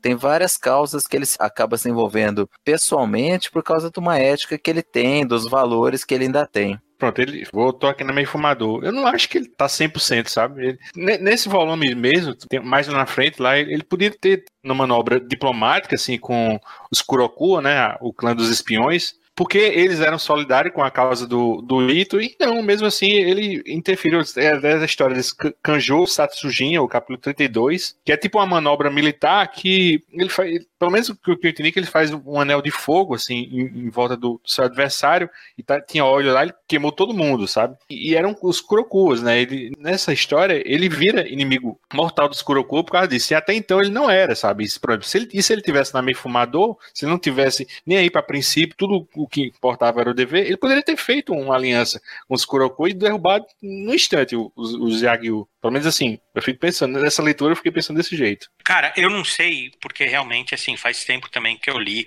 a primeira vez, eu não sei se isso é, é impressão minha ou vai aparecer mais pra frente. Mas se eu não me engano, os Kurokua aí, essa terceira família, que eles são, eles são os espiões, né? Os Ogamis eram executores, o Yaju eram assassinos, que eu me lembro, cara, ou, ou é uma coisa ainda que vai aparecer, não sei, esse terceiro clã, ele era, assim, o único que fazia frente pro Retsudo, lá pros Yaju, era o Ogami, né? É o clã Ogami. Por isso que ele, ele armou para o Itogami, né? Porque o outro, o, o, os Kurokua, eles eram manipuláveis, eles eram um clã mais fraco, assim, vamos falar desse jeito. Talvez, talvez seja por isso que o Itogami falou, não, mais fácil eu passar a vaca e, e, e ir em frente, cara. Porque é, é, é, realmente, assim, não faz sentido, os caras não estavam contra ele. Na verdade, é, é, é, acho que a partir do final do, do volume 5, né, que ele, ele já coloca os Kurokua contra ele. No, no, terceiro volume já tinha aparecido que o, o, lado negro lá, o lado oculto do clã Yaju, né, o Zura e Yaju, já tinham dominado os Kurokua. Os Kurokua faziam muita missão de espião, de ninja, pros Yaju, sem o Imperador saber. E o Ito tinha descoberto isso, por isso que eles também consideravam ele meio que uma ameaça. Mas até essa edição 6, os Kuroku, embora fossem submissos aos Yaju, eles não tinham luta direto contra o Ito eles estavam meio de fora da briga. Falou, ó, vocês que se entendam aí. A gente faz as missões para os Iajo, mas nós não vamos caçar o Ogami, não. Você, esse é problema dos Iajo. A partir do momento que o Ito mata os Kurokua nessa sexta edição, é que os Kurokua começam a bater de frente contra ele. Então, assim, dá para você interpretar de duas maneiras. Dá para interpretar que ou o Ito sabia que uma hora ou outra ele ia acabar batendo de frente, que os Iajo iam esgotar os recursos e iam precisar fazer uso dos Kurokua, então é melhor já enfrentar todo mundo de uma vez. Ou dá para você fazer uma interpretação de que o Ito não tinha meio termo ele tinha princípios, ele tinha metas, e quem se botar no caminho dele, ele vai enfrentar. Ele tinha aquela missão que ele achava que era o correto, que ele achava que os Kurokua estavam errados de destruir aquele clã, ele enfrentou os Kurokua, não importa qual seja a consequência. E né, um, uma, uma grande coisa dessas pessoas que levam os princípios à risca é que eles não se comprometem, né? eles não fazem concessões, eles aceitam o que tiver que aceitar para cumprir o princípio até o final. Tem razão, é, é no sexto volume que os, os Kuroku aí entram na história. Não é no final do quinto, é no, no sexto. É que são duas histórias, né? Tem aquela uhum. lá no uhum. começo, aí ele faz aquela manobra, né? Que é, você explicou, Luiz, ele faz um círculo de fogo em torno do, do, das pessoas que ele vai enfrentar, com ele dentro, né, meu? Ele fica ele se dentro. Queima. É, ele se queima. É, então, é aí que ele se queima, ele se machuca todo. Mais pro final do sexto volume, você vê o Daigoro pescando, né, meu? Você também fala, pô, que momento de tranquilidade pro menino, tal, tal, tal. Aí de repente aparece as crianças japonesas maloqueira, que você sabe que quando é criança japonesa é meio esquisito. maloqueira ainda é a ruindade assim, encarnada, né, meu? Dão uma cacete no Daigoro.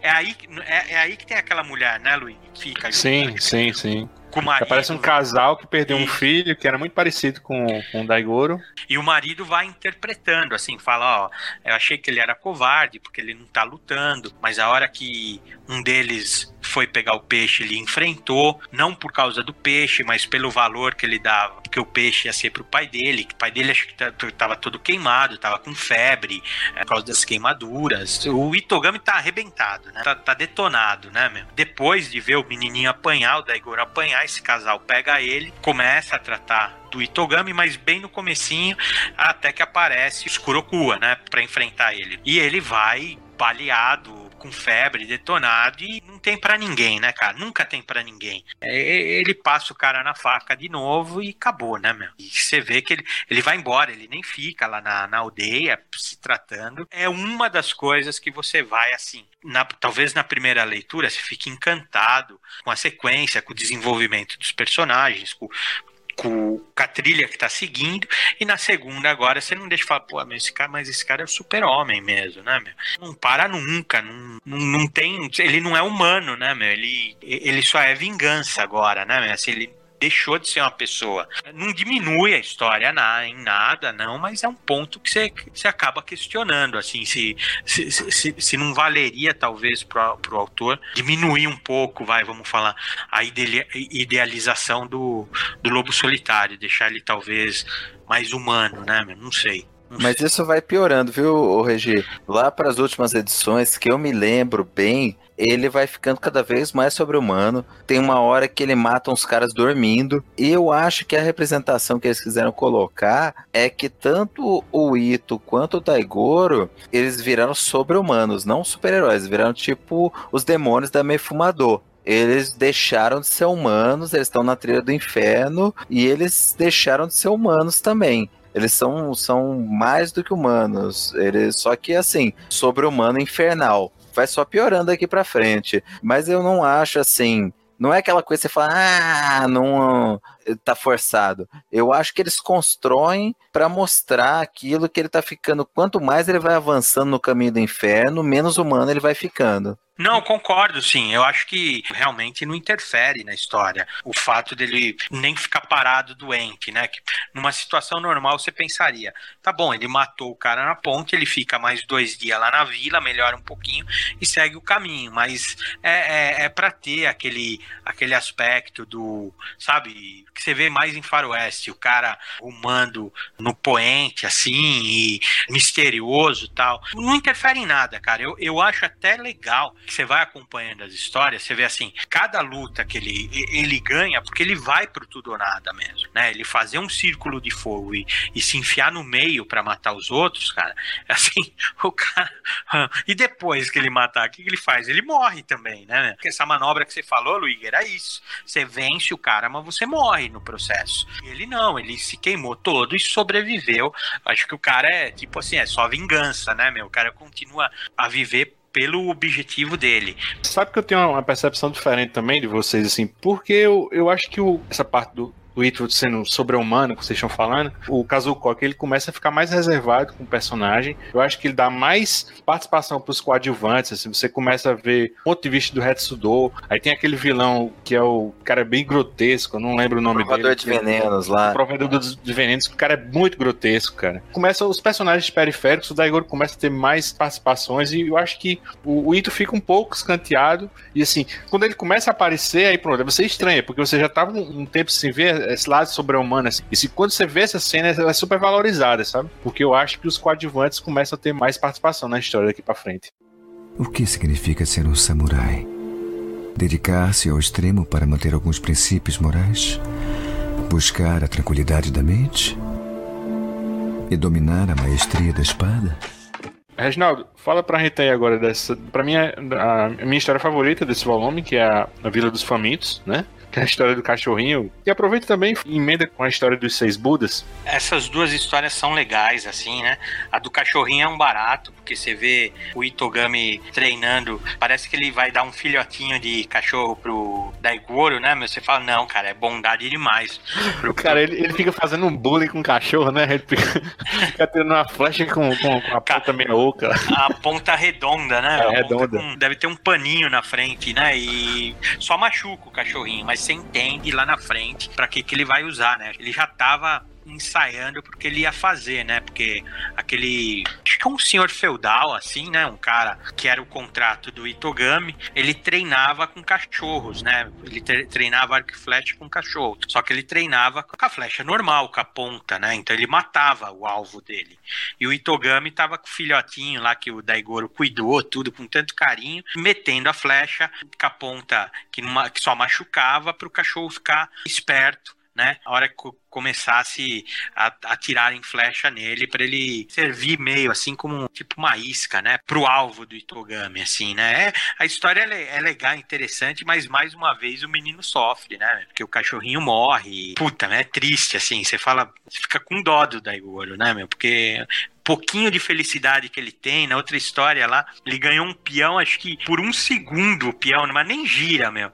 O pai dele vai corta no meio o peão, né, meu? Cachorrinho é a mesma coisa, cara. Mas a história, assim, que eu acho mais legal é aquela do, dos vigaristas, né? Que é, é um grupo de, vamos dizer assim, um grupo de malandro, né? Que tá na estrada, vim, simulando, eles são artistas de rua, assim, eles simulam um combate samurai. Dois deles estão lutando, enquanto os outros ficam juntando pessoas e fazendo uma aposta para ver qual dos dois sobrevive. E é uma coisa meio assim desleal, né? Você apostar num combate que é cheio de respeito, né? De, de honra entre dois samurais, só que era, na verdade, era um golpe, porque lá ninguém era samurai. E, e o mais legal dessa história, eles descobrem a, aquela fórmula de contactar o Itogami, né? Que, que é, coloca a figura dos demônios no templo, e eles falam: olha, que se a gente fingir que é o, o, lobo solitário, a gente vai conseguir pelo menos 500 rios, né? Por conta disso. E aí o cara, o chefe lá do, do grupo,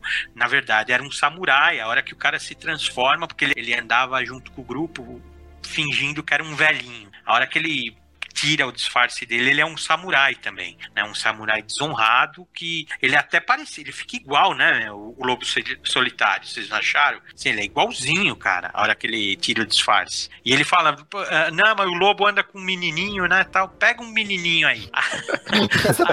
Muito bom. Tu vai ser azarado assim na puta que pariu, né? Quanto moleque no mundo. A hora que você vê ele chegar, meu, o Daigoro, você fala, pronto, acabou, né? Você fodeu. Cara, é, você fala, o cara vai rodar, cara, porque é, tá com lobinho no colo, né, meu? Você sabe que vai vir merda, né? E aí, de novo, né? As pessoas falam, nossa, esse menininho é diferente, ele é caladinho, olha, ele não tá com medo. Ele fala, meu, o menino é o, o catiço, meu, ele é pior que vocês seis juntos, né? E não dá outra, né, meu? Aparece o lobo solitário e passa todo mundo na espada, mas é muito legal. Ele. Esses saltimbancos, eles dão uma, uma moedinha para ele, né? E ele pega e diz, não, ele, ele sabe que o, que o pai dele mata por dinheiro, né? E aí tu, ele protege, né? Recebe esse dinheirinho e, e, guarda, né? Fica bem. Ah, é verdade, verdade. É verdade, cara. Eu não tinha lembrado disso. Eles chamam ele pra fora com um batuque, catam ele lá, dão uma moeda pra ele ficar quieto, ele pega e segura a moeda. Ele sabe ah. que o negócio vale, vale bastante ali. Que nem eles falam na história, né? Vale. Ele viu que vale a vida de um ser humano, dependendo do tanto de moeda. A gente falou dos três volumes e, cara, fica o compromisso da gente, do Sete Jaguns, de continuar os próximos volumes, os volumes 7, 8 e 9. E a gente vai voltar aqui para comentar, porque é sempre bom falar do Lobo Solitário, cara. Mas a gente tem que encerrar aqui e vamos agora para o próximo bloco, que é o bloco das indicações. Nunca fui de frequentar igreja e o que vi no campo de batalha me fez questionar os propósitos de Deus. Mas existe, de fato, algo espiritual neste lugar. E ainda que seja obscuro para mim, não posso deixar de perceber este poder.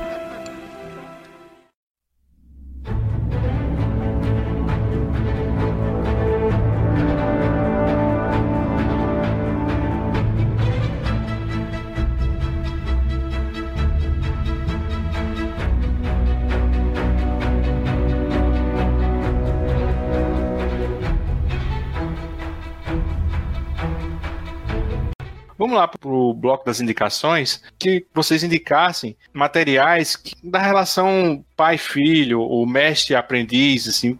Você tem alguma indicação nesse sentido, Reginaldo? Cara, eu tenho sim, cara. Quando você sugeriu isso daí, eu falei, alguém vai falar de mouse, lógico, então eu não vou falar, mas eu falei assim, puta, vou falar de Starman, por exemplo, que, vamos dizer assim, toda a essência da série do James Robson é isso, é a passagem de bastão do pai pro filho. Eu acho linda, cara. Só que no meio disso, cara, eu li li nesse final de semana, numa tacada só, assim, final de Invincible, aquela série do Robert Kirkman, né? Que não é Walking Dead, ela é até um pouco subestimada por isso, embora quem conheça a um série... pouco não, muito, é fantástica é, essa série, é fantástica. Quem, quem, conhece se apaixona, cara, porque é, é assim, é um Homem-Aranha misturado com Super-Homem, cheio de referência, só que ela acabou agora agora na edição 144. Cara, ela acabou de forma maravilhosa, cara. Maravilhosa. Não, não é nem boa, eu tô falando. Eu tô falando maravilhosa, né? sem exageros, assim, cara. Porque eu acho que ela tem, ela tem um, um, um arco narrativo fantástico, fantástico, que eu não vou nem me atrever a estragar quem quiser, corra atrás, dê, dê, seus pulos, porque essa série começou e acabou há mais de 10 anos. Ela começou, se ela tem 144 edições, né? E não apareceu. Quer dizer, ela até começou aqui pelo HQM, né? Ela lançou quatro volumes. Mas não chegou perto, vamos dizer assim, do. Do filé. É, do plot twist, e ele tem a ver com o pai. Aí, esse mesmo plot twist, vamos dizer assim, é no meio dessa série. Ele dá força para mais uma metade. Quando ela tá chegando assim no finalzinho, ela dá, ela dá um salto no tempo protagonista é como se fosse o Superboy, só que ele ainda tem o Superman, né? O pai dele, né? O pai dele ainda tá nativa também. E é um Superman mesmo, porque eles têm todos os poderes do Superman. Vamos dizer assim, o que tem de melhor é que o pai é um Superman bigodudo, né? Assim, ele tem, um, ele tem uma, andorinha de respeito na debaixo do nariz, né? Que é o, é o bigode cerimonial da espécie vitrumiana que eles são. Vitrumiana é como se fosse um, um kryptoniano, só muda a palavra, o nome mesmo. Eles têm um detalhe que eles conseguem se reproduzir com qualquer espécie, né? Sim, sim. Cara, é, é demais. Assim. Se ele transar com um jumento, com a jumentinha, né, nasce um. é o bigode, né, meu? É, é o bigode do Magnum. Magnum também era capaz de acasalar qualquer espécie. Isso, não, é mas veja, veja só, tem um detalhe. Se, se ele acasala com, com a jumentinha, vai nascer um, um, um, filho com as características do pai. Nunca vai ser com a, com a da mãe. Tem alguma coisa não, ou outra, assim, mas o, o, o, o gênero predominante é o masculino. Sim, é sempre o vitrumiano, isso. É. Ele sempre vai ter superpoderes, vai despertar talvez na adolescência, né? Uhum. Uh, mas é engraçado, cara, que assim, teve esse salto no tempo, no final, então o Invincible acaba amadurecendo, ele tinha uma equipe de heróis adolescentes que também cresceram, então uh, tem toda essa dinâmica, a namoradinha vira esposa, depois ele se separa, ele tem um filho fora do casamento, então ele tem dois filhos, né? Uma das filhas dele chama Terra, né, que é bem legal. Cara, é lindo, é lindo, porque é, é, é relação pai-filho, ele acaba não seguindo os passos do pai por questão ideológica, assim, de. Não quero entrar em mais detalhes, mas ele tinha razão de, não seguir o pai. E no final da série, ele acaba cumprindo a missão que o pai tinha que fazer, cara. Então, cara, eu acho lindo isso, lindo, assim, emocionante, cara. Por ser uma, uma história em quadrinho, você olha num primeiro momento, ele tem um traço meio cartunesco, assim, mas, puta, cara, isso me tocou, assim, de um jeito, cara, que eh, ao mesmo tempo ele também, assim, é, é como se você tivesse um destino a cumprir, mas ele cumpriu do jeito dele e tomou decisões certas e erradas com isso, acaba errando com o filho dele do mesmo jeito que o pai errou com ele. Cara, lindo, lindo, lindo, lindo maduro, bonito de ler. Hoje a relação que a gente vê entre o Superman e o John, né, o menininho Superboy hoje, é linda, mas infelizmente, cara, ela não vai chegar no nível que Invincible chegou. Ele, ele não vai chegar nesse ponto. Infelizmente, cara, assim, porque é uma questão editorial, é um rumo que a DC toma. Eu não sei se ela consegue segurar 10, 12 anos para ter o desenvolvimento que Invincible teve, então você tem que se contentar com Invincible, mas é, você tá vendo uma relação Superman, Superboy, cara, lindo, lindo, lindo, lindo, assim, quando o Luigi falou, eu lembrei disso e, puta, é uma recomendação, assim, de coração minha, cara, porque é muito bom. Não, e é o tipo de história em quadrinhos que você consegue maratonar. Porque você vai lendo uma puxando outra, como Walking Dead. Walking Dead nunca tem fim, né? Você vai vendo um, capítulo ou outro, assim, sempre é do mesmo jeito, assim. Ele, uma história começa a outra, sabe? Nunca tem um título. É bem nessa pegada do Robert Kirkman. Cara, Robert Kirkman é muito bom, cara. Você Muita gente tem ranço porque ele tá fazendo agora o Walking Dead, mas Walking Dead já foi muito bom. Ainda você consegue ler numa boa, eu, pelo menos eu consigo ler ainda hoje numa boa. A série que é intragável. Mas esse, esse Invincible é sensacional, cara. E ele e, tem umas chamadinhas na, nas capas, assim, a melhor revista em quadrinhos de super-heróis do mundo, cara. E talvez seja, cara, porque é muito boa, pô. É série autoral. O Panini poderia publicar isso, tá publicando agora do Walking Dead. Eu acho que tá fazendo sucesso essa publicação, ela tá vendendo bem. Eu acho muito provável que esse material comece a sair. E, cara, o Ryan Otley, que você falou, o desenhista agora, vai desenhar Homem-Aranha agora. E, cara, é muito bom. Você tem algumas indicações, Mauro? Olha, eu vou. Minhas indicações vão ser todas de cinema. Na verdade, três de filmes que eu assisti ano passado e uma que eu vou roubar um pouquinho. De filme, de dinâmica de pai e filho. Sei lá, ano passado eu tava muito sensível por causa do negócio das minhas filhas. Os três filmes que eu mais gostei ano passado têm a ver com essa dinâmica de pai e filho. Um é o Logan, é, vale muito a pena ver. Acredito que todo mundo que gosta de quadrinhos já deve ter assistido. E um ponto central do filme é a dinâmica do Wolverine com a Laura. E é muito uma dinâmica de pai e filha. O outro é o Guardiões da Galáxia 2 que embora seja comédia, aquela pegada de Guardiões, tem um, um, fator humano legal na questão da relação dele com o pai dele e com o Yondu, Star-Lord, né, com o pai biológico lá, que seria o ego, e com o Yondu, que é quem cria. Então é legal se você parar para pensar, especialmente sobre esse aspecto de relação pai e filho. E o Herança de Sangue, com o Mel Gibson. Que Filmaço, é, esse é um filme né, daqueles policiais bacanas, de um pai ex-criminoso, ex-alcoólatra, que acaba sacrificando toda a recuperação dele, tudo que ele estava fazendo pra, pela filha para evitar que a filha né, entre nos, no, nos mesmos erros que ele. Então é um filmaço, vale muito a pena assistir. Né, dessa temática pai e filho, acho que são esses três que eu vi ano passado. E a minha roubada um pouquinho vai ser sobre o próprio Lobo Solitário. No outro programa, eu recomendei a série de seis filmes feitos do Lobo Solitário na década de 70.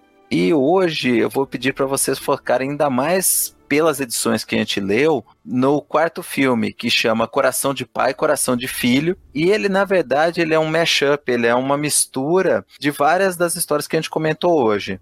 Ele mistura a história da Gomune, da assassina lá com as tatuagens, com a história do Gunbei e Ágil, com a história da geada, que testam o, o, o Daigoro, e com as histórias do volume 6 do, dos assassinos disfarçados de estátuas de deuses. Então eles fazem uma misturança das três e acaba saindo uma história bem divertida. A história da Gomune tá bem parecida com a, com a dos quadrinhos. Aí eles misturam né, com o, o Daigoro se perdendo do pai, indo pro templo, igual na história da geada. Só que quem acaba testando ele e a questão dos olhos do Shishogan é o Gunbei Ágil, e é uma desculpa para introduzir a história do Gunbei e o conflito contra o Ito. E a única coisa que eles dão uma simplificada mesmo são nas histórias do volume 6, lá com os adversários disfarçados das, das estátuas de deuses, que não tem a complexidade dos quadrinhos. Mas vale muito, então é, é, o, é o quarto filme, tá no segundo DVD da coletânea da Versátil.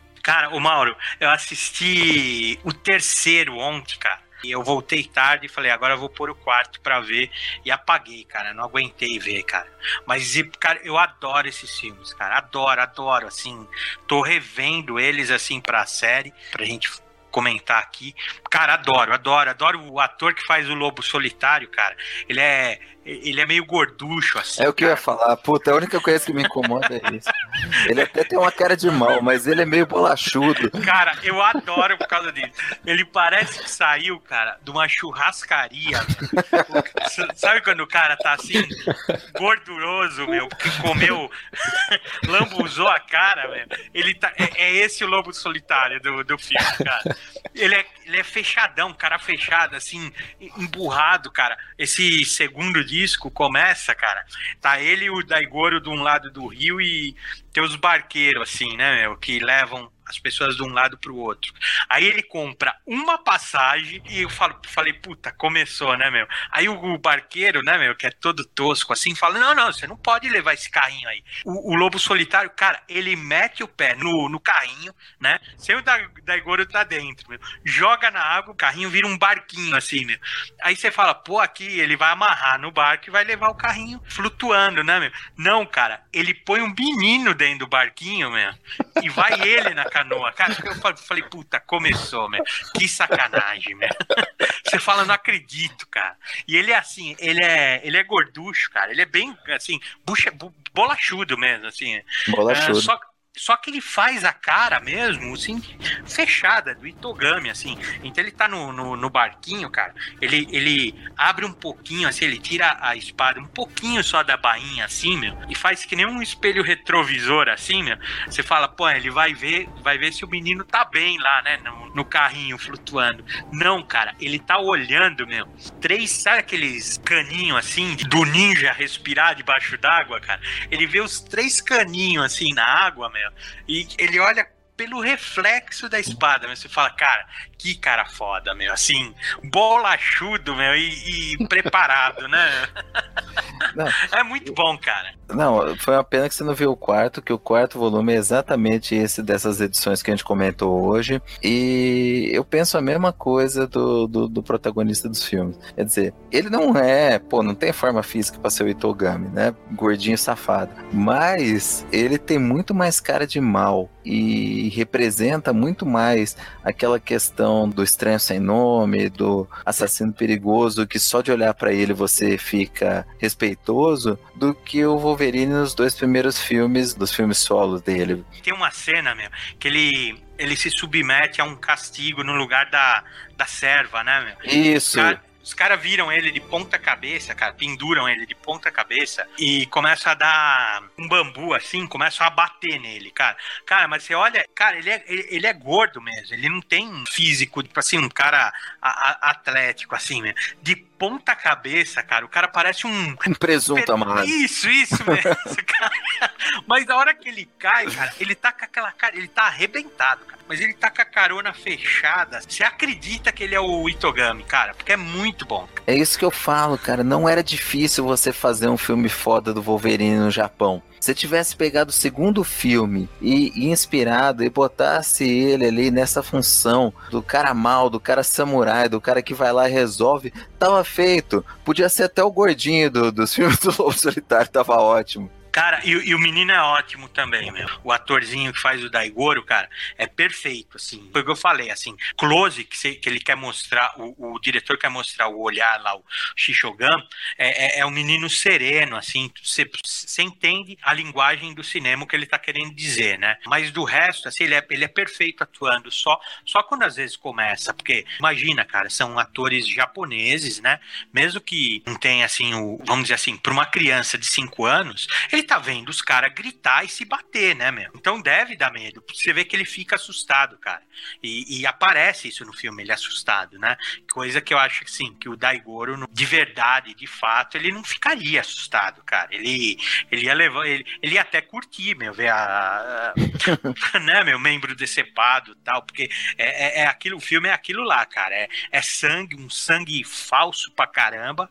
Que o né, Bill, total, existe é, a sangue, isso de uma cor esquisita. O lobo solitário ofegante, porque não, não tá na forma física, né, meu? É, mas é, é muito legal, cara. Assim, é uma ótima referência pro quadrinho, cara. para você, como complemento mesmo dica perfeita, o Mauro. É legal mesmo, cara. Pra fechar, a minha indicação, cara, Star Wars Rebels, cara. Eu tem a relação mestre-aprendiz, para mim, porra, isso eu falei no Sete Dragões Comenta do Star Wars Os Últimos Jedi, para mim a melhor relação mestre e, e, padawan toda a franquia, cara, e eu não tô sendo nem um pouco exagerado, cara, porque tem o Kenan Jarrus e o Ezra Bridgers. A princípio você começa a série, você acha o menino chatinho, você tá equalizando ainda. Para gostar dessa série, você tem que sobreviver à primeira temporada. A, a série começa mesmo a partir da segunda. E, cara, é um, um Jedi que que não é Jedi, porque ele, ele sobreviveu à Ordem 66, ele era Padawan, não tinha concluído o treinamento dele, era um, cara, ele era um menininho, e ele descobre esse Ezra Bridger no princípio de Star Wars Rebels, ele tem, ele tem um dom da força, e ele vê que vai, vai ter que ajudar esse, essa criança e ele vai ter que se ajudar, vai ter que voltar a se conectar com a força. Isso é mostrado pô, é perfeitamente na série. Eu não queria dizer alguns pontos marcantes, mas porque vale a pena você assistir. E a série acabou semana passada dificilmente assim vou conseguir ver algo de Star Wars tão bom quanto foi Star Wars Rebels assim. Talvez eu esteja exagerando mas cara eu achei fantástico esse esse room final é isso, cara. Eu queria indicar esse Star Wars Rebels. Se você não for fã de Star Wars, pô, assiste do mesmo jeito, porque você vai aprender várias coisas de Star Wars sobre a esgrima Jedi, a construção do sabre de luz. Cara, é muito bom, cara. Tô lá lutando para passar da primeira temporada para começar a empolgar com a série. Só não é impecável mesmo por causa desse começo, né? Eu acho, eu acho a primeira temporada mesmo um pouquinho arrastada. Eu vi também, comentei com o Luigi, né? Se você assistir rápido, Mauro, a gente faz até um comenta disso aí, porque vale a pena falar, né? Eu gosto mais dos filmes. Mas como animação, assim, como história, eu acho fantástica. Acabou bonito. Tem diálogos ali que nem nos filmes não são tão bons, né? Algumas frases de efeito, assim, maravilhosas material de qualidade. E não são só esses dois personagens, cara. A Era Sindula, o Zé Aurelius, né? Que tem aquele episódio fantástico que ele faz uma amizade com o agente Carlos do Império, né? E ela até debanda depois, ele deserta pra rebelião. A Sabine Wren, aquela Mandaloriana, o plot Mandaloriano, você não gostou muito, não, você falou, mas assim, eu acho o personagem, porra, cativante. Eu até go gosto demais da, da, da Sabine, cara. Eu acho ela. Cara, eu, em primeiro lugar, eu acho ela lindinha, cara. Eu acho ela uma sabe, um personagem bem feito, assim, design resolvido. Acho ela linda, cara. E, e, e, o personagem é bacana, ele tem um arco legal. O que eu não gosto, cara, é dos Mandalorianos, assim. Mas isso é a questão, vamos lá, é Uber Nerd, cara, que vem ao caso aqui. Vamos dizer assim, eu sempre achei, tipo, Boba Fett, assim, que ele tinha que ter algo mais. Ou ser aquele cara, o ator mesmo, assim, do Boba Fett, que você vê nesses memes, assim, que é aquele cara nerdinho, né, meu? De óculos, bigode, que estraga a surpresa de ser. Mas é, é só isso, cara, assim. Do resto, o Troll, que você, eu sei que você gosta pra caramba, puta, cara, tava demais na série, tava justificando ser esse vilão que todo mundo admira. Não, do caramba a série, cara, muito boa mesmo. Acredita pode mudar seu destino? Acho que um homem faz o que pode até o destino se revelar. E é isso aí. Esse foi o episódio 34 do Sete Jagunços. Eu espero que você aí do outro lado tenha gostado. E lembrando que a gente continua esse papo nos comentários do post. Nas nossas redes sociais, Arte Final HQ, no Twitter, Facebook, Instagram. Deixa lá teu feedback e assine o feed. E por favor, se você gostou desse podcast, curta e compartilhe. Se for comprar seu Lobo Solitário ou outro quadrinho, usa os links do Amazon no nosso site. Isso ajuda o Arte Final a continuar publicando mais conteúdo relevante e gratuito para todo mundo que curte a Eu gostaria de agradecer ao Reginaldo e ao Mauro e um abraço, já Aguçada. Até mais.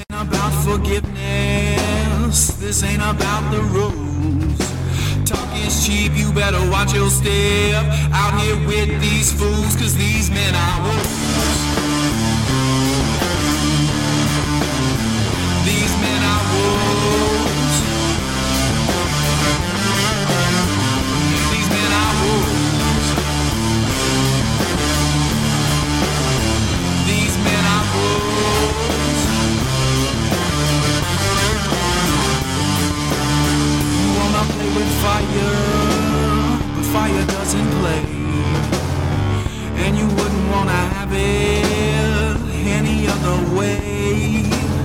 This ain't about redemption, this ain't about the road. Quando saiu o segundo filme lá, o The Wolverine, falei, porra, deviam ter feito uma história mais enxuta, tivesse inspirado na série de filmes lá do Lobo Solitário, até aquele gordinho é mais intimidante. Mauro? Opa. Cortou. Até, até aquele gordinho, tu dissesse aí, cortou. V vamos voltar. Até aquele é, é gordinho. É castigo, viu, Mauro? É castigo, viu, meu? a, a, categoria aí, meu, é forte, né? Não, nada contra os gordinhos, cara. Mas, porra, o lobo solitário para fazer essas estripulias que ele faz, o cara tem que estar tá preparado, porra. Esse foi mais um Sete Jagunços, o podcast de quadrinhos que comenta as HQs que ninguém está comentando. Se você gostou do que ouviu aqui, considere fazer sua próxima compra clicando em um dos links do site Arte Final, que ajude a manter esse trabalho. Acesse artefinalhq.com.br e avalie conosco os gibis atuais e os clássicos, além de matérias, artigos e todos os episódios dos Sete Jagunços da Derrota. artefinalhq.com.br